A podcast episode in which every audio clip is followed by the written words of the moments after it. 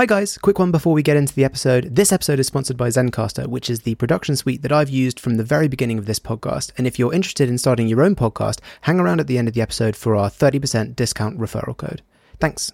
So our podcast is called Write and Wrong. These are these your notes? These- Are these your notes about what we're going to say? Uh, anything Nailed is it. the short answer. so, how many novels did you not finish? oh my prior god, so many. It was perfect. What's she talking about? This is nonsense. Ooh, a spicy question. I love it. This is it, guys. The big secret to getting published is you have to write a good book. you heard it here first. Hello, and welcome back to the Write and Wrong podcast. I'm Jamie, and today I'm joined by someone, once again, who works on both sides of the publishing curtain. It's author and publishing manager Beth Lewis. Hi. Welcome to the Hi. Thank you so much for having me. Now, there's, I mean, there's a lot I want to get into um, here because you have a really good sort of uh, view of the the industry from where you're positioned. But let's start with your work, your writing, and your books. Um, your last release, "The Origins of Iris," is that right? Mhm, Last year, That's right, yeah. and before that, "Bitter Sun" and "The Wolf Road." So three Yes. books out. Yeah, that's right. They're are, are they all literary thrillers? Um I th- yes, I think that is the label they have been given, but I think it's because they are a little bit hard to categorize. Um, okay. The Wolf Road was my debut, and um, it is essentially a post-apocalyptic western. Yeah. um, and uh, about a, a serial killer, a girl raised by a serial killer in in this you know horrible, difficult world to live in, and it's all about Hmm. her. So Nice and cheery. yeah, oh yeah. Yeah. Bitter Sun then is a, a sort of stand by me, uh, more straight, I suppose, literary thriller of, of four kids in the 70s in the Midwest. They find a body um, in their sort of it, where they play, you know, um, and they set about trying to solve this murder because nobody else seems to care. And, you know, bad things happen as they do. Yes. Um, and then The Origins of Iris, which came out in hardback last year and in paperback a couple of weeks ago in end of May. Um, that one is uh, about a woman who flees her abusive wife, um, and she she escapes into this into the wilderness, kind of holes up in a cabin in the in the Catskills, and meets another version of herself who has made different choices in life, but has still ended up in that same place, and they kind of have to figure out what's going on. Um, so that's a bit more of a speculative edge to it. So they're all a little bit different, Yeah. which my publishers love. Um, Really, So- that's interesting because I would have thought publishers would like their authors to sort of stay on brand. oh yeah, they do. They do. I was being very sarcastic in that point. oh, okay. I, I gotcha, gotcha. But I mean, the writing style is similar throughout. yes, and the, yes. the weight of it, I would say, is kind of they're all quite serious. Yeah, yeah, I would say so. They're all written in first person. They're all um, quite tight stories. Um, they they focus very much on character and Mhm. voice, and they're all very distinctive in their voice. But I think what my I think you could probably tell if that they're written by me. Right. If that Yeah. makes If you've read you know? one, you read the next yeah, one. you'd It's hope like, so. oh, this is very much Beth Lewis. That's the plan. Yeah, that would that's be- great. That's what you want, though, right? To have that distinctive voice and writing style. To be to Absolutely. anything. Yeah. Absolutely. And it's funny. Uh, I noticed that you said that that's what they have been labeled literary thrillers. So when you were writing them, did you you Mm. didn't in your mind think, "Ah, I'm writing literary thrillers"? I don't think I've ever written a thriller because I think thrillers are um, a very particular genre. Mhm. They they are usually quite fast paced. They've got similar beats. They um, often have a chase of some description, and Yes. they they hit the same story points, um, which is what readers expect and what readers love. Um, but I my books are quite slow burns. You know, Okay. they're they're dark and they're moody and they're about they're about the characters really. They're not about sort of fast paced plots. Um, they're Right. about the characters finding themselves and coming of age and figuring out what's going on in their lives and, and coming to terms with it. So it's yeah. I think they Yeah. like they like putting a thriller name on it because, you know, it you could say there are elements of thriller in this, in but um I would not not necessarily agree with that. Right. Yeah, yeah. More like a sort of Cormac McCarthy. Yeah, the Wolf Road was was compared to the road quite a lot, and Blood Meridian as well. Um, Wow. So it's You've got to be happy with that, though, right? it was pretty cool. I'm not going to lie. Um, do you know what though? I've I never read any Cormac McCarthy until after I'd written that book because people were saying so. That's kind of great, though. That, that you Yeah. read them before, and then Most of the times when my books get compared to other books, I'm like, I've never read that. Um, so and is there a part of you that's like, oh my god, is it going to be exactly the same? Yes, completely. I was really scared because everyone with with Wolf Road in particular, people were comparing it to True Grit um, wow. as well. So it was like True Grit meets The Road or Blood Meridian or something. Like that. I'm like, never read them, never seen the movies. Um, cool. I better go and do that then. Those, I mean, if your you know debut novel comes out and you're, those are the comparisons that you're getting, that is high praise. I would It say. was very cool. It was a Mm. very fun time.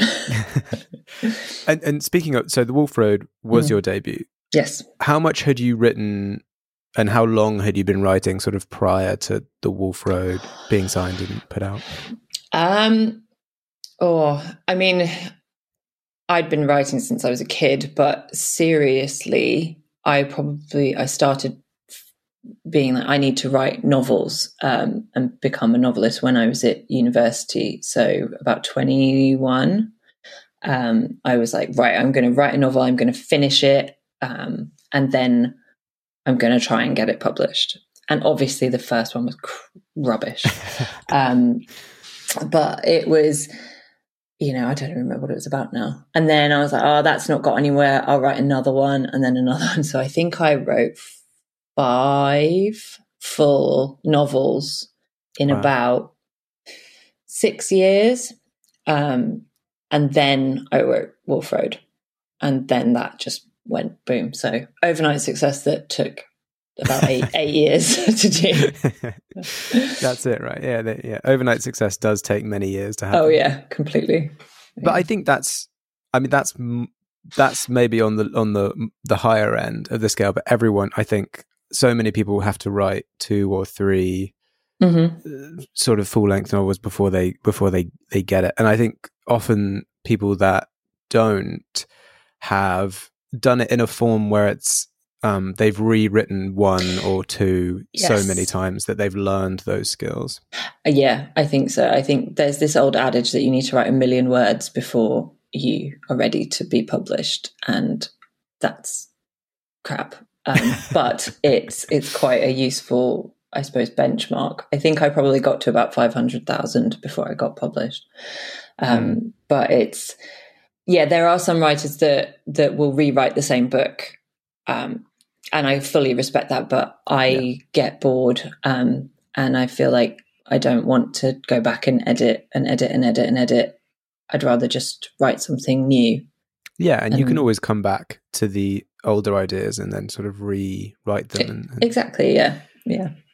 yeah. So so I mean, so you'd written five books before you wrote Wolf Road. Mm, I know that you've got another one on the way coming I out, do. um, 2024.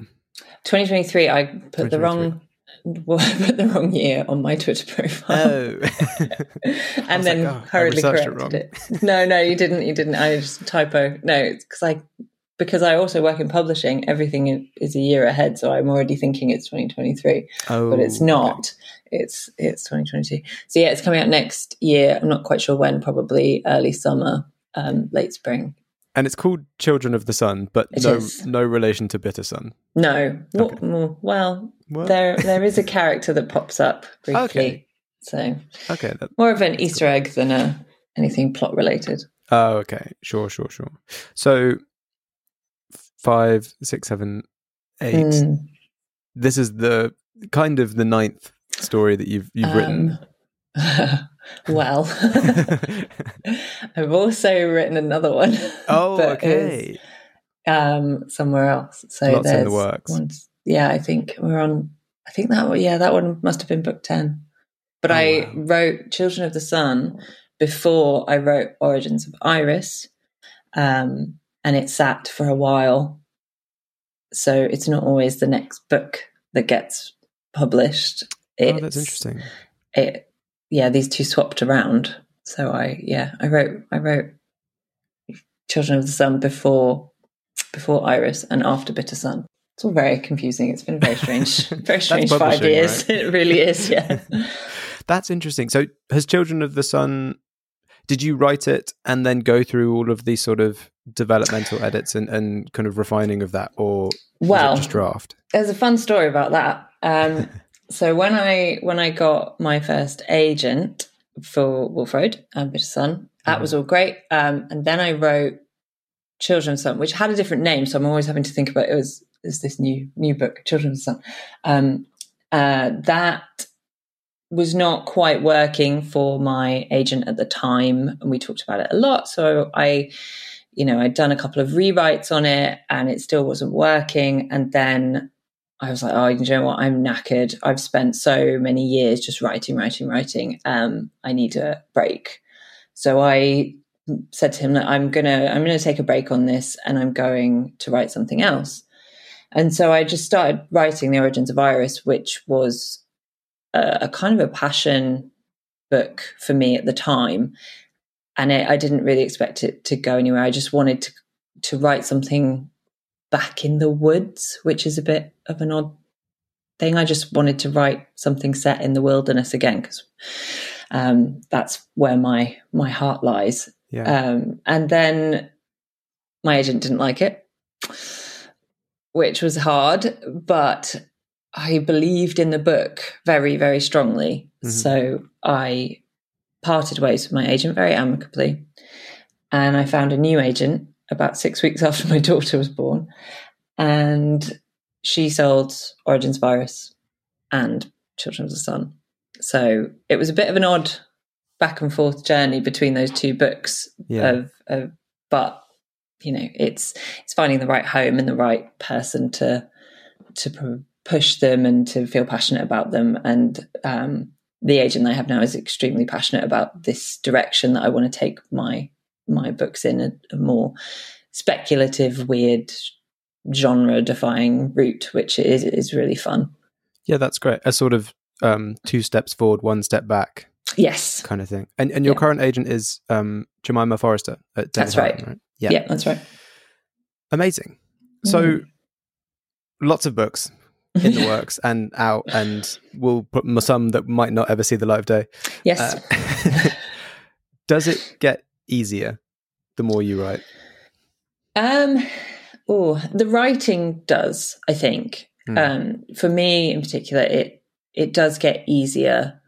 The craft of it that you you get into a rhythm. You you know how you work best when you've written so much. Um, though I it does change. I don't know if you found that if you in your writing that you if something the way that you worked five years ago is not the way you work now Oh, definitely. Yeah. it's weird, isn't it? It just like, I used to never be able to write to music. Now I can't write without music, um, and it's yeah, it's it changes. But I'm I feel confident now that I can start and finish a novel. That I don't have unfinished novels lying around. Um, Yeah, you, you, I mean, you gain a self efficacy of just doing something many times. You know that you will finish this novel. That it's not. I mean, whenever anyone writes their first novel, I think the greatest achievement is simply finishing it. Yes, completely. And I think that if anybody is serious about wanting to be a professional published author, you can't do that with unfinished novels. Yeah, You, know, you, you need to be able to have the discipline to finish them. And I was, I remember thinking to myself when I was like 21 in my, in my uni digs, like I need to finish this novel because I can't sell an unfinished novel. Indeed. Well, the thing that um, one one of my friends Naomi always says is uh, you can't edit a blank page. Mm. So you know that's why people do the the the vomit draft, the first draft, just like put whatever you want on the page because once you've got it, you can edit it. Yes. And and Yeah. really, most books come together, I think, in the editing phase. Oh, completely. Yeah. Yeah. It's also the most fun in a way because it, well, mhm, depends who's giving, depends what the edits are, I suppose. Backtrack on that one. No, it's, it is fun. I think when the edits, you agree with them and they work and it's like, oh yeah, this is going to be awesome. And this is Mm. really fun to be back in this world and with this character after a break. And, you know, it can, it can be really fun. Yeah, Um, the thing I always hear that pe- gets people really excited is when they when they meet their editor or they just speak to their editor for the first time about a new book, and they get to talk to someone else about the world and the characters and the thing that's that's going on in the same sort of energy that that, that it's going on in their heads. Yeah. And it's, yeah, it's magical, that part of it, really. Yeah. And then getting it all down and figuring out all what happens. And yeah, that's, that's one of the best parts. So you mentioned that as time's gone on, you've sort of changed the way you write the things like that. Do you have a kind of Mm. like mm, like a, like a structure for when you come to write a new book, like a ritual or rituals that you follow now? Um, I tend to not plot anything, Uh-huh. um, which probably shows, but I don't. I I like discovering the story along with the character, which sounds really like pretentious, um, but you know the characters just do their own thing, and they kind of do. But I- think I I like to, I usually have a half a dozen ideas of what I want to write next and figure out which one is really sort of pulling at me or which one is potentially the most commercial or, you know, has the most uh, structure. You've worked hard for what you have your money, your assets, your 401k, and home. Isn't it all worth protecting? Nearly one in four consumers have been a victim of identity theft. Lifelock Ultimate Plus helps protect your finances with up to $3 million in reimbursement. Lifelock alerts you to identity threats you might miss. And if your identity is stolen, your dedicated US based restoration specialist will work to fix it. Let Lifelock help protect what you've worked so hard for. Save 25% off your first year on Lifelock Ultimate Plus at lifelock.com slash aware. Terms apply. to it. Yeah. Um, and then I'll find an opening scene and I'll just start writing. And it'll be sitting in a cafe with a laptop, just plotting it out a little bit, you know, the first scene, the first act, and then going from there. I think I like, I love a hero's journey. That's my favorite structure of anything, you know, the sort of classic hero's journey. Um, and I do like Save the Cat as a plot structure. Yeah. that it's one's nice and easy. It's really easy to just Mm. be, oh yeah, no, you're you're right. That it does go there, and you know can move it about. And I think I, I respect anyone who can sit down and plot out a whole novel because I just don't know how to do that. Yeah. It's like, how do you know what happens? yeah. And then my, my friends who are plotters are like, how could you possibly not plot this? Are you insane? I, I, I am friends with an awful lot of crime writers and they have Okay. to plot. yeah. Yeah. Um, so it's, I'm like, I don't, they're like, oh, I've just done this outline for this new book and it's 30,000 words long. And I'm like, wow. I mean, but now you know what happens. So where's the fun in writing? But, know. Yeah, yeah, I get that. But um, I mean, very important question. Uh, Now that you do listen to music, what kind of music do you listen to when you're writing? It depends on the story completely. It has to be instrumental. Yeah, I I wrote one particular book where I listened to the this is random, but the Hannibal movie soundtrack um, the, because the, it had the sequel to Silence of the Lambs. yes, Okay. not the best film in the world. Let's be honest. no Silence of the Lambs. Silence of the Lambs is brilliant, but Yeah, you know, amazing. yes, it's Hannibal was fine, yeah, but the soundtrack was really good because it was half set in Florence, so it had this Right, this very operatic soundtrack, and the, Uh-huh. that really matched the vibe that I was going for with this book. Um, with the origins of Iris, it was a lot of soundtracks of um, the leftovers, and is that Max Richter? yeah, I listen to a lot of Max Richter. He's just so good. yeah, and he really Um, invokes like a a, a- feel, an emotion. Mhm. Yeah. Uh, yeah, Florian Christl is also a really good one for that, and um, Hans Zimmer for anything quite cinematic. Yeah, Hans, Hans Zimmer's, I think, in anyone who listens to instrumental music and writes Yeah. at the same time, there's definitely at least one Hans Zimmer in their playlist. yeah, it's, those are my go-tos. Oh, that's cool. That's cool. Um, so before we move on to the other side of your work in Mm. publishing, I was looking at your bio on the Hachette website, Oh yeah, and um, I don't. Have you seen this bio? Pro- I probably So, like, hope so. She has traveled extensively throughout the world and has had close encounters with black bears, killer whales, and great white sharks. hmm She she has been at turns a bank cashier, fire performer, juggler, and is currently publishing manager at Rebellion. Is that Yep. all true?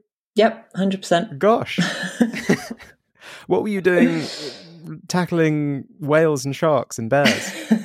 so I went on a couple of uh, trips to Canada, um, which is what inspired a lot of Wolf Road. Uh, so Canada had a lot of bears, and I spent time in the wilderness in kayaking with uh, killer whales and Um, with. Uh, you know, running away from black bears on beaches. gosh, Um, okay. And then I spent about six weeks working in, after university, working in South Africa on a great white cage diving boat. Wow, Yeah. So that That's was very cool. job. So did a lot of cage diving with great whites. And yeah, that was, it was very cold, but it was pretty awesome. That was very cold. It was pretty cold. Yeah. They're very big fish. Um, Big fish. So, so what about Yeah. fire performer and juggler? My, mis- my misspent youth. Doesn't sound misspent to me. when when I was uh, between about 17 and about 22, 23, I was um, performing at a lot of festivals. I'm from Cornwall. We grew up a very hippie, strange upbringing. You know, I don't I don't drink alcohol, so I was like uh, a lot of time was spent on beaches um, around campfires. Yeah, Juggling, I learned juggling with a bunch of other weird people who are still my friends today, and we we went around um, performing at festivals and things like that. Well, that's awesome. Uh, it was pretty fun. and, Yeah, and now I'm fun. getting a glimpse into your origins of Iris, like living out in the woods and things like that. Mhm. And I'm Yeah. assuming a lot taken from your time spent running away from black bears. Pretty much. Yeah, there is there's not a bear in Iris, but there's lots of bears in Wolf Road. Actually, Oh, okay. so, Yeah, yeah, you know they're in there somewhere. So there you go. It comes from personal experience. Always write what you know. exactly. so, outside of your own writing, you also Mm. work as publishing manager at a science fiction fantasy imprint. Yes, I do. I um, publishing manager is a strange title, but it, I essentially run the day to day of uh, quite successful science fiction fantasy imprint um, of an Oxford based publisher. Um, well, I mean, Mm. so what is the the the day to day in in broad terms? Um, it varies, but it, you know, I I sign off on a lot of contracts. Mm. I check terms. I read submissions, or at least the first sort of fifty pages or so. Um, I don't acquire, but I give my opinion. Okay. Um, and I, you know, it's checking over covers. It's answering queries. It's a lot of people management. You know, Yeah. I manage a team of a department of around 25 people, and we, you know, it's making sure everything's going to print on time and everything is looking good and it is sort of quality control as well as um, budget you know a lot of budgets of budget control sure. you know ch- okay. checking in on the marketing and the production and the everything really So pretty eclectic. A sort of doing everything and making sure everything runs smoothly within the publishing. yes essentially Yeah. Okay. Yeah. But so, but you are involved in some way with the commissioning side of things. yes so i don't actively acquire books so Hmm. i don't agents don't send me but i mean sometimes they do but i i they should. I, they shouldn't. I forward them on pleasantly Okay. um but I yeah I don't actively acquire, but I um and acquisitions are always done on committee. You know, it's never Yeah. just one voice, but Mhm. I do often often make my recommendation and have a sort of I suppose a, a, casting vote on whether or not we would acquire a book or not, or how much we would offer, what kind of terms we would offer, what kind of rights we're looking for, Mhm. how that fits into the wider publishing strategy, and how that impacts our scheduling for the next two, three years, you know. Yes. Uh, So okay, so you're you're part of the larger committee. I Yeah. presume once an editor has decided that they like a submission, and then they pitch it to you and the, the rest of the committee. Yes, essentially, they an editor will receive a submission. They will read a chunk of it. If they like it, they will get second reads from other editors and other members of the team, like marketing, especially. Um, and then, if they all like it, it comes to acquisitions meeting, which is every week. And then we talk about it. We look at the financials around it. We look at sales expectations, marketing budgets. You know how how pitchable this story is um, to retailers, to booksellers, and how we can, how we would place this, how we would publish this. So they're quite broad discussions, and then based on all of that, we decide whether or not it's a book that's right for us. You know, we we have a criteria of what we want to publish, Yeah. what kind of book it should be to fit our list. Um, And to fit the schedule, the upcoming schedule, presumably. Yes, because we we don't publish a huge number of books every Mm. year. You know, you get some of the big the big boys, they will publish, you know, hundreds of books a year, but we're we're more like sort of 40, 50. So and we get an awful lot of submissions Yeah. And have an awful lot of ongoing series and second books and, and things like that. So it's it sometimes is a bit of a juggling act because if something is amazing and we love it, but the Americans are publishing it next spring, but we don't really have a slot, then we have to kind of, you know, jiggle things about. So that's that's where that's what I do generally is kind of jiggle things about to make it work. Job description. yeah. about. that's what the job ad said when I when I applied. yeah but that's that's really interesting that's that's really good to know and as as someone with um sort of such a great vantage point uh, across the industry from both sides what advice would you give to um anybody aspiring to to become a a published author Oh, a published author. Um, finish a book for one thing. That's that's key. that's the baseline i think Yeah, finish a book. Do not pitch to publishers. Find an agent.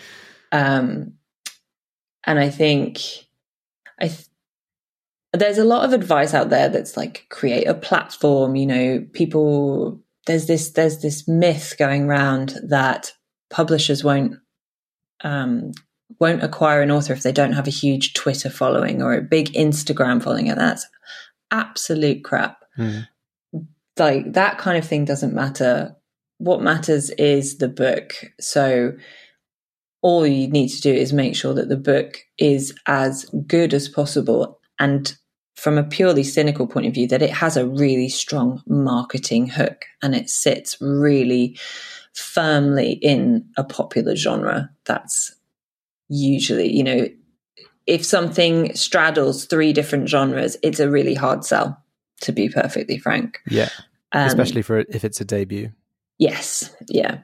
Um, unless it has some outstanding uh, literary element to it, because when you label something as literary fiction, it can kind of get away with anything. But even then, it has it has its own rules.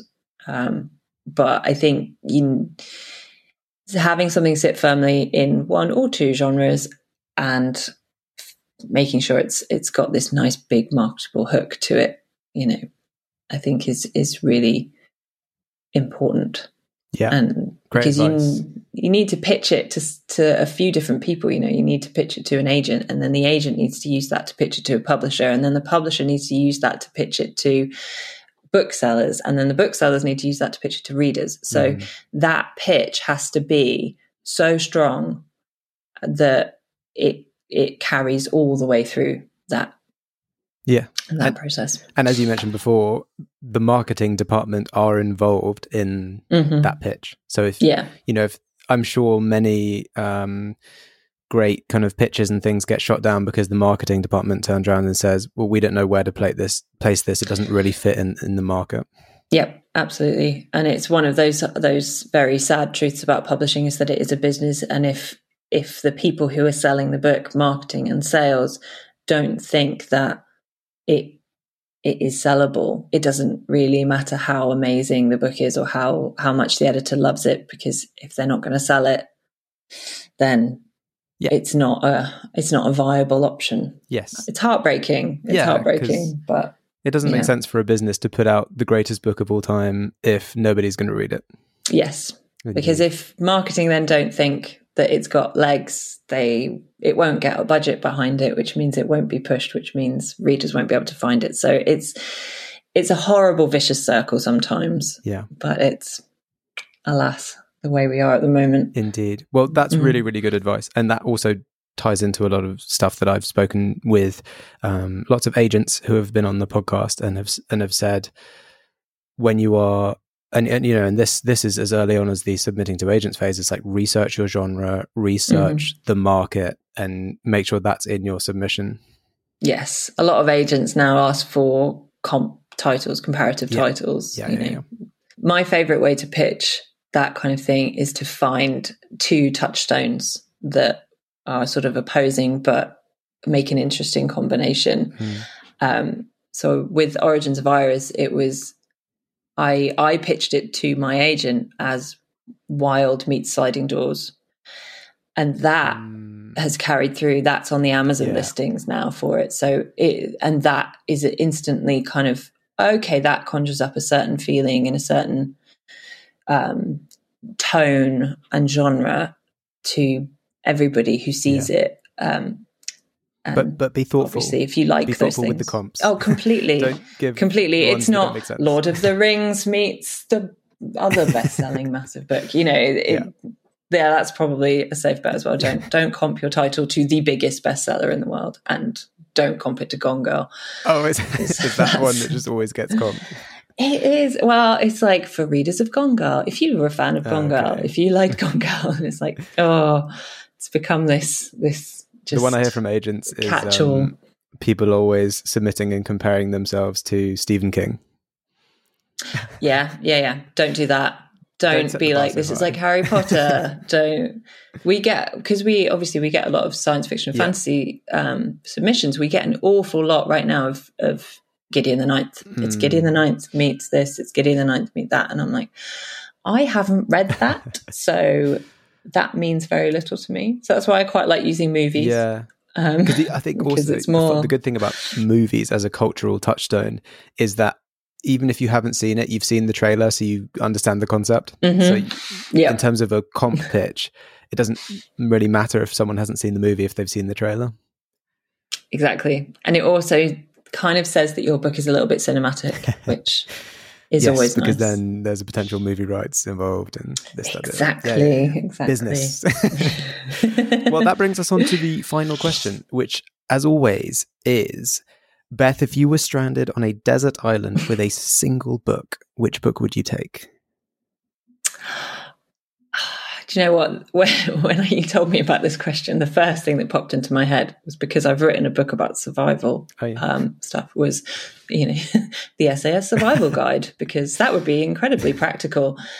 But then I was like, no, no, that's not that's not the tone of the question. It could be. You can Um, the tone however you want.